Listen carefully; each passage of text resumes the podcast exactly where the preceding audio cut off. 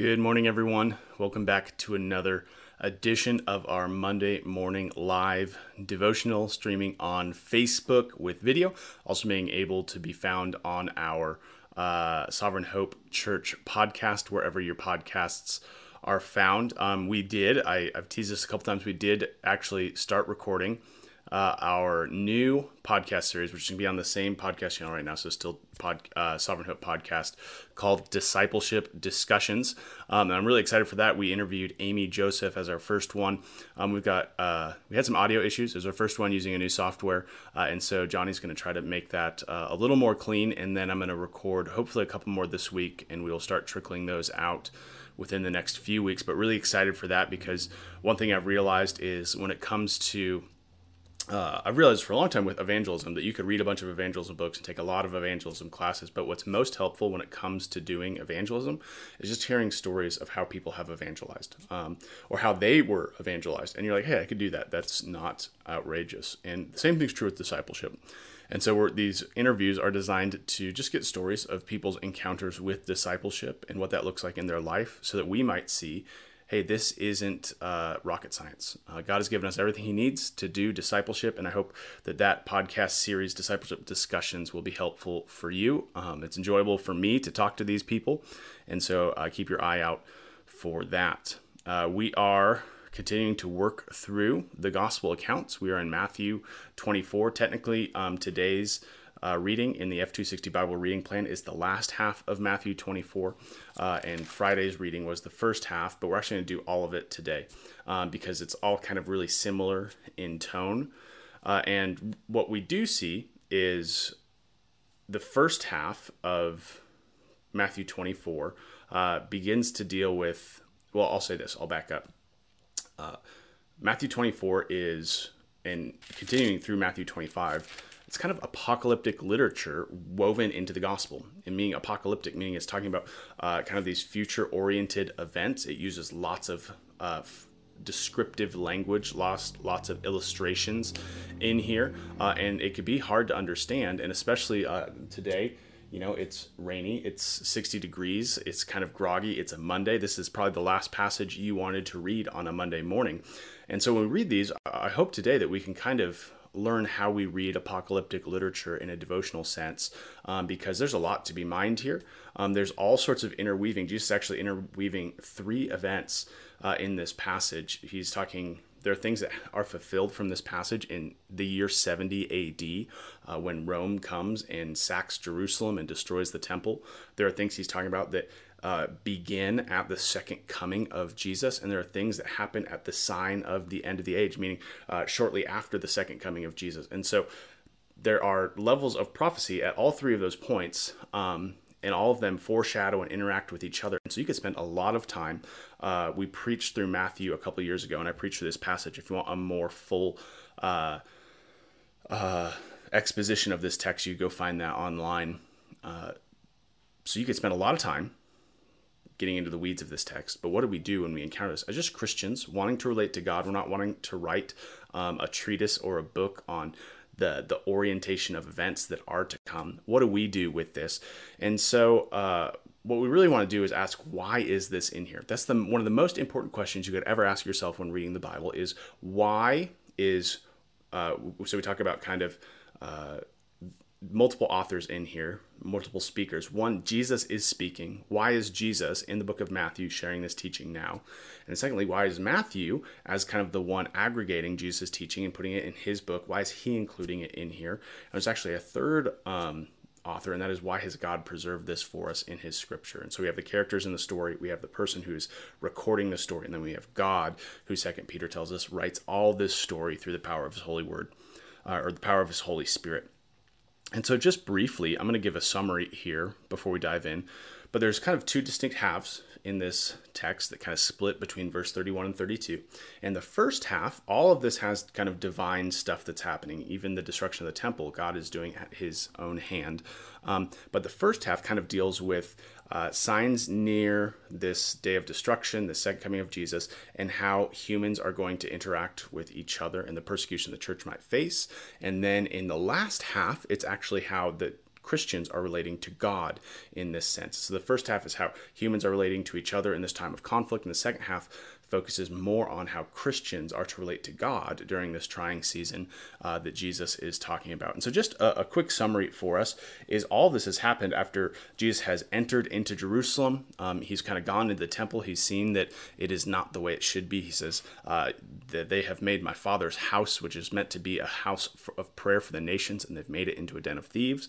And so, his first encounter in Jerusalem isn't great and now Jesus is leaving Jerusalem. He's leaving his the temple and he points back to the temple as they're on a little hill outside Jerusalem and he says, "You see this temple? And this temple was this token piece for the Jews. It was the uh, um, for Missoula, it would be the uh, uh, the Caras Park or the main hall at the university, something that signified a bunch of pride and identity. And he says, Look at that temple. I tell you that this will not be left, that one day um, not one stone will be left upon itself that will not be thrown down. And then the disciples begin to ask him, he says, Hey, when is this going to happen? Uh, when is the sign of your coming and the end of your age? And then he begins to warn them, and he warns them uh, to not be led astray by false teachers. And so, what's interesting is there's a lot of overlap between this, Matthew 24, and what we've been talking about the last two weeks in 2 Peter chapter 2 and chapter 3. Um, and I think that's going to be an important point when we come later on in our three places that we're looking, looking in, looking out, and looking up. Uh, and then he talks about this. Uh, persecution that's going to happen. They will deliver you, these are um, kind of the hostile forces of the day, they will deliver you to tribulation and put you to death, and you'll be hated by all nations for my name's sake. And so, right before that, we see this physical, um, uh, kind of natural stuff. There's going to be uh, wars, there's going to be famines and earthquakes, and now we see that there's going to be this turmoil. And all this is going to happen connected to the disciples' question of your, your coming and the end of the age. And then he begins to talk about this big ominous term called the abomination of desolation, um, spoken of in Daniel. And he's assuming some level of understanding of Daniel there when he says, Let the reader understand. They should know this um, as kind of a token prophetic event that Daniel prophesied about. And he talks about that this cataclysmic event is going to happen and people are going to flee Jerusalem. Um, and during that time, as people are fleeing and there's all sorts of confusion, there's going to be more and more people claiming to be the Messiah. The Messiah is over here. The Christ is over here. And he's saying, do not believe them. He's uh, in this time of chaos, people are going to be looking for saviors and proclaiming saviors. And he's saying, be careful you don't follow a false savior. I am coming back, and I will let you know when I'm coming back. So don't follow things or people who claim to be me. And then he says immediately after the tribulation in verse 29, so now here's this transition into um, kind of the divine aspect of what's going on.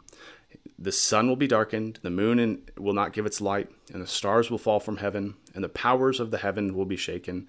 Then will appear in heaven the sign of the Son of Man, and then all the tribes of the earth will mourn, and they will see the Son of Man coming on the clouds of heaven with power and great glory, and he will send out his angels with a loud trumpet call and they will gather his elect from the four winds and from one end of heaven to the other.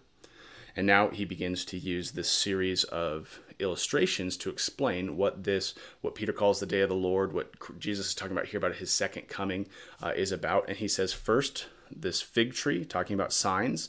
Uh, when a fig tree becomes tender and puts out leaves, you know uh, that summer is near. And so when these things begin to happen, like all of these wars and these famines and the abomination of desolation and persecution, when those begin to happen, you're going to know that the end is near.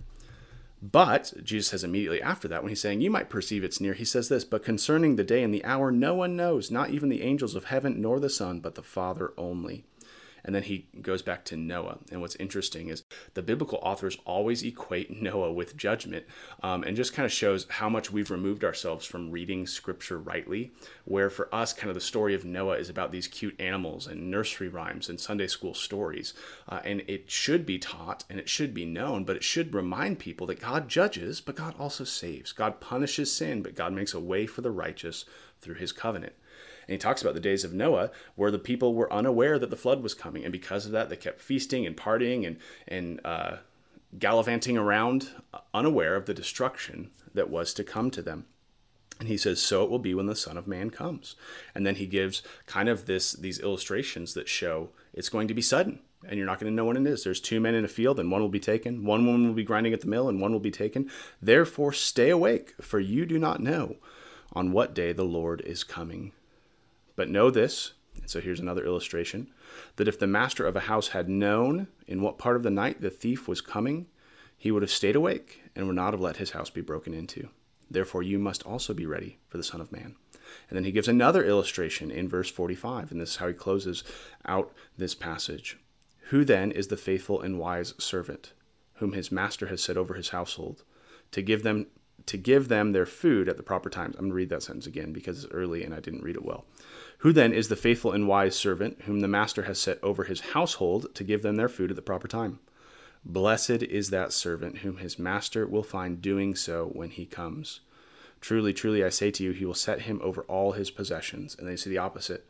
If this servant does not care for God's household, does not care for the servants, but uh, begins to beat them, uh, then he will be like a hypocrite.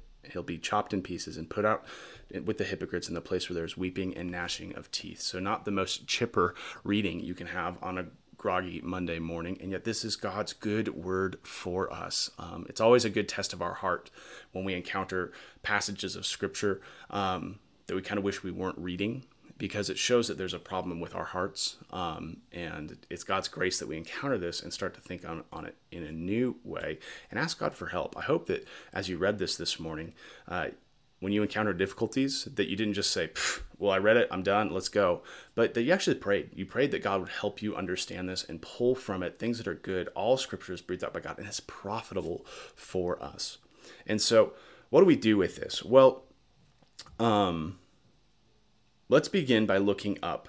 And one thing that is always really helpful and so remember, there's la- there's layers of study when we do scripture. You know, there's this casual devotional study where we're trying to get the sense of what the word is doing and apply it to our lives. There's a more in-depth study where we're spending time uh, kind of drilling down into a text, maybe reading commentaries, and then there's another level where we're really getting into the grammar of what's going on, trying to understand the arguments. And a healthy diet of uh, Bible reading includes all of those things. Uh, but we're talking here about that lowest uh, denominator, which I would say for you, I was helped by a study Bible this morning in looking at this. Like, what do we take from this? A study Bible is really helpful. If you don't have a study Bible, you can probably find one for, for free online. Um, I'm using one right now that's a Charles Spurgeon study Bible. Maybe you've picked that up with some of my Spurgeon quotes I'm using. The ESV study Bible is great as well. Um, my wife has the Biblical Theology Study Bible, which I didn't look at today because it's going to have robust notes on this passage that I didn't have time to go through. But study Bibles are a great resource. But anyway, I'm getting ahead of myself. On Monday morning, when, when we're looking at this and we're spending, you know, 20 minutes before the kids get up and we have to try to get them out, out the door to school. We just want to say, what is this clearly talking about? We've got all of this imagery. We've got th- potentially three events that are happening. One that has happened, one that will happen, one that will happen after that, and this this imagery that is um, really, especially in verses 29 through 31, uh, really hard to understand. This melting of the world that's coming. But this is where we zoom back and we say, can we, we understand why Jesus is doing this? What does Jesus want us to see here? Well, when we look up, I think we see two things primarily. One, we see the certainty of Jesus' return. This is what we talked about yesterday in 2 Peter chapter 3. Jesus is coming back. I didn't do a word study because I didn't have time, but if you I'm in the ESV right now, if you go look at how many times the word coming is in here, it's probably a decent amount. Uh, the disciples are just asking about Jesus' coming. Jesus is describing what's going to happen at his coming. The false prophets are going to say that he has already come. Jesus is coming back, and we need to be prepared for that. We need to understand that uh, we cannot live our lives unaware, and that's why he uses the example of um, the person whose house got broken into. Uh, we just had someone steal a weed eater out of our shed in our backyard, and for the majority of my life, I didn't even consider this. I've lived in Montana most of my life. It's not er, Missoula specifically, not a huge crime rate. But now this has happened, I see everything in my yard and I'm just aware that it can be stolen. And there's a sense where when Jesus begins to speak of this to the disciples, he wants to live, he wants them to live with that nagging awareness in their mind that Jesus is coming back, that there is something beyond this life that is of utmost importance and it shapes how we live. And we'll talk about that in a moment. So the first thing we want to see is is we need to be aware that Jesus is coming back, and that might seem like an assumption Um, but go back and listen to the sermon yesterday if you didn't, and see I give three ways where if we forget this truth that Jesus is coming back, that we actually live our lives uh, in a way that functionally denies that. It leads us to sin, it leads us to pursue the lusts of the world, and it leads us to live for a legacy of ourself instead of a legacy for the coming King of glory. And so that's important. We see that Jesus is coming back uh, with great certainty. But then one other thing we see is why is he telling this to us? Uh, he's got the heart of his disciples and the heart of his church in mind. And just listen to how Jesus is speaking and what he is speaking at this time. So, verse 4 says this See that no one leads you astray. Jesus is speaking this so that we would not be led astray. He's speaking this that we might be kept by him. Verse 6 he says, And you will hear of wars and rumors of war. See that you are not alarmed, for this must take place, but the end is not yet. Jesus is writing so that we would not be alarmed, that we would not be fearful beyond what he has allowed us to be, not be anxious with worry, not be sinning in our fear. Verse 22 says this And if those days, these are the days of uh, the abomination, abomination of desolation, and if those days had not been cut short, no human being would be saved. But listen to what he says, but for the sake of the elect, those days will be cut short. So Jesus is here writing like things are going to get bad. But in the midst of the badness, God is still treasuring and caring for his elect. It's actually for your sake that this day, this judgment day, will not continue forever. It's, it's for your sake that this abomination of desolation will in some way be hedged for the sake of God's elect. You are not unthought of in the mind of God when it comes to future events. Also, look with me at verse 25.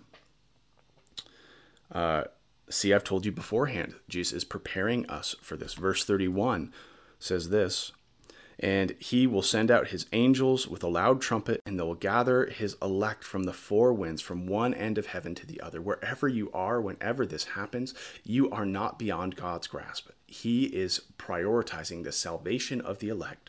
Whenever this day of judgment comes, Jesus cares about you, regardless of whether you might be someone who is imprisoned in the outer edges of Mongolia for your faith. This hope is your hope. Jesus wants you to know that. And then also look at verse 44. Therefore, you also must be ready, for the Son of Man is coming at an hour you do not expect. Why is Jesus writing this stuff for him? So that we might see his heart for us. He wants us to not be led astray. He wants us to not be fearful. He wants us to be ready. He wants us to understand that whatever happens, God has not forgotten his people, he has not forgotten his elect church. And this is for our good that he tells us this because it might be less weird for him to just leave this out. But he would be neglecting a warning that is meant to curb our actions and actually comfort us. Jesus is giving this message because even for the disciples, where in the span of uh, you know uh, several decades, they're going to see in 70 A.D. Um, those who make it there, they're going to see the destruction of the temple, and they are going to be ones who themselves can tell their church, Jesus says this isn't the end. This isn't the end of the story of God's redemption um, that He still cares for you. And even when we look to future events and things get hard, we could still say, God wants you to be prepared for this. Jesus is still caring for you in all of this. It makes me think of Psalm 23, um, where Jesus is really embodying this psalm uh, that David says, and he's doing it to his disciples, where he says, Even though I walk through the valley of the shadow of death, I will fear no evil, for your rod and your staff, they comfort me. So even when times are hard, Jesus is near. We're never apart from Jesus, no matter how crazy and chaotic our world seems. That's the hope. That's what we learn about Jesus. Jesus is near. He is for us, even in the thick of what the world will bring as the worst near the end. So that's looking up. We see uh, the certainty of Jesus' return. We see his heart for his disciples. Um, but looking in, you know, what, are, what do we do with this text? We see what Jesus is doing. What do we do with it? Um, well, I think primarily, uh, texts like this call us to examine our hearts and not our calendars. And I want to be really careful with this because there are a lot of um, Jesus loving, Bible believing, gospel preaching, discipling, evangelizing Christians who love getting into trying to draw out dates and times and events. And so I don't want to um, besmirch that. But I think it's unique that whenever the Bible is talking about this, whether it's Jesus here, whether it's Peter, whether it's Paul in Thessalonians, whether it's John in Revelation, they're less concerned about people getting out a pen and paper to examine the dates that are coming. What they're more concerned with is how you examine your own heart. This day is going to come. Excuse me, sorry. This day is going to come. The question is is your heart going to be ready for this day? He wants us to examine our own hearts. And what's interesting is so in verse 29 through 31, he begins to say, well, these are going to be the signs that it's coming. These are when you're going to know it's near the end. But then he says this in verse uh, 36 But concerning that day, no one knows, not even the angels in heaven, nor the Son, but the Father only. And so here we have Jesus saying, I don't know this day. And yet sometimes we think, well, if we have the right newspaper and we're re- reading the right sources and we see the right things going on on a global level, we can know the day. But the truth is we can't. Jesus is saying, it's coming. Absolutely, 100%. You just need to be ready. I don't even know the day. In Jesus' humanity, there's this interesting dynamic in the Trinity where Jesus is fully God, yet in his humanity, God has not chosen to reveal to him when this day will come. And so we shouldn't think that we could do it. And we should think that Jesus, in not telling us this day, is still working for our good, that God has not given us that information because he loves us, because he wants us to be wiser for it. And so the point of this is to prepare our hearts. Are we those who are living life in light of the end? Not living for our own glory, not living for the lust of the world, not living in a rejection of what God has said, but instead submitting ourselves, knowing that God is holding the history of this world in his hand and he is building it to a climax where Christ will come back, the earth will be judged, and his elect will be granted new life through Jesus in a new heavens and a new earth. We need to be mindful of that at all times. Uh, I played tennis in high school, and uh, on tennis courts you've got these wind screens which are which are pretty much exactly what they sound like. They're giant screens that hang down um, made of thicker material so you can't really see through them unless you're up really close. So when you're on the tennis court um, you can't see because of the distance but uh, the person who's standing right up next to the screen can see through. And i was uh, playing in a match and i was getting really frustrated this day in particular and i looked around and i saw that my coach wasn't there and I looked around and I didn't see really anyone else there. So I took my racket and I threw it down. It bounced and had a really good, a really good soothing effect on my soul. Um, but then I heard the voice of my mother, who was standing behind the wind sh- uh, screen, and she called me over to her. And she said, If you throw your racket again, I don't care what your coach does, I'm pulling you from this match. And I've never been so fearful of my mother in my life. Uh, I never understood the power she had over me, besides seeing my mother say that she was going to pull me out of a tennis match where she had no legitimate authority to do it. But I believed it, and I believe it would have happened. And here's the deal: is our life throws up wind screens all over the place, and because of our distance, we can't see clearly what's coming. But what we do know is that God is behind it, and that He is watching. That's one of the things Jesus is talking about is you need to be ready for this. And look at verses 11 through 14. And many false prophets will arise and lead many astray. And because of law and because lawlessness will be increased, the love of many will grow cold. And so because of these false teachers, Jesus is saying exactly what Peter recognizes in his church in uh, the late 60s AD uh, is these false teachers are going to lead them to lawlessness. They're going to begin to sin because they think God's judgment is lapsed or not coming. But they also will become loveless towards each other. It will cause people to not care for the spiritual well being, the eternal well being of those who are around. But look at what he says next. But the one who endures to the end will be saved. And this gospel of the kingdom will be proclaimed throughout the whole world as a testimony to all the nations, and then the end will come. And so, as we examine our hearts, we see that what we will do to endure is to be those who do not practice lawlessness and those whose love does not grow cold. And what this actually shows us is he's talking about things getting hard. Things are going to get harder for Christians. And yet, what Jesus is saying is that the hard nature of life nearer to the end actually shows the easy need for the gospel. Because we're going to see how things are getting harder and harder. Where for Christians, uh, the it's going to become easier to see that we need to endure we need to dedicate ourselves to this work of the gospel. And that's a common grace God gives us in suffering is oftentimes in suffering the easiest path is not necessarily or the heart the, the excuse me the right path is not the easiest path but it's easy to see that does that make sense That when suffering exists, we are reminded of what is of utmost importance and what will truly save. And as things are getting hard, Jesus is saying the church will endure. You will see how you are to act, and those who endure in this way will be those who save, who are saved. This is where it comes to looking out, verses 45 through 46.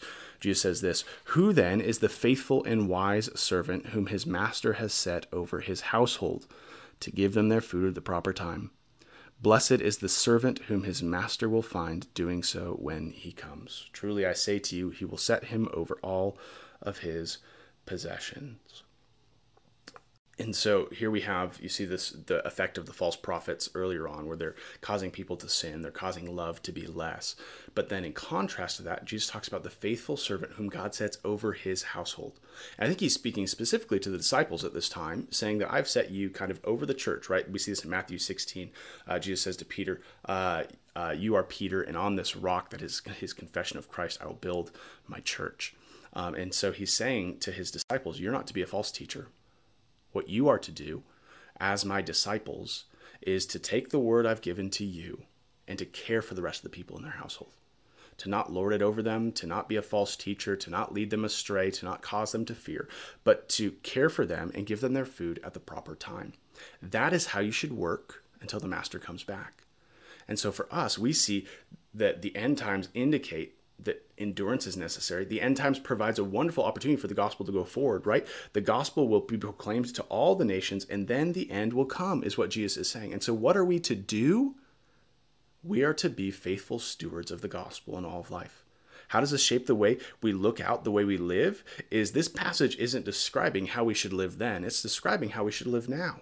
We should be eager to help others follow Christ in all of life through the gospel. We should set our lives to the hard work of discipleship and to evangelism. Why? Because we know that when the end comes, we need a hope greater than anything in this world. We know that judgment is coming. We know hostility is going to be here. We know there is going to be death, and yet there is one who is Lord over all of it, and we know his truth through his word. We have believed in his gospel through faith in Jesus Christ.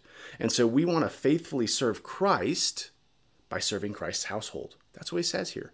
What does it look like to live like a faithful steward? What does it look like to look like a homeowner who is aware that a thief could come at any moment? You serve the household of God, which means there's this twofold thing. You are honoring the master by doing what he's called you to do, caring for the household. But then that caring for the household is actually caring for the household. It's helping those who are around you endure. It is feeding them with grace. It is reminding them of the gospel. It is going to the nations to proclaim the glory of God in closed missionary contexts. It is helping your kids follow Jesus uh, when school is hard. It is helping your uh, your community group members or your church members when it seems that the world is railing against them or sin is speaking loudly in your heart, you are caring for them with the hope of the gospel that Jesus will come back, that this will not be forever, that even though the nations will rage, we have a Christ who will one day gather his elect to him and hold them safely if they endure. There is hope for the Christian even in the hard times. So be ready and be prepared. We want to prepare others with a faith that endures as an effort to have a faith in which ourselves will endure. Not faith in ourselves, but us having faith that will endure. Our faith is in Jesus, not in ourselves. So that's what we see in this text is Jesus saying this because he loves us, and because he loves us, he wants us to labor with his gospel in the lives of those who are around us even when things get hard. And they will get hard but Jesus' gospel is great and sufficient for us. So let me pray for us on this Monday morning that we would be those who wisely steward the gifts of grace that God has given us so that we and our brothers and sisters in Christ might be those who endure, even if we happen to be around during these uh, great and terrifying times. Let's pray. Dear Lord Jesus, we thank you um, that you are coming back. We pray for the many ways where we might neglect that doctrine and it might shape the way we live our lives and the desires we have. But we pray we would not forget it. And we pray that we remember that despite whatever happens between now and glory, that you are with us and you are desiring our hearts to endure. You are caring for us, calling us to not be deceived, not to be led astray, not to be fearful beyond measure, but instead to faithfully do the work of a disciple, calling others to the security of the gospel in Jesus Christ. We pray all this in your name. Amen. Thanks, guys. Have a good week.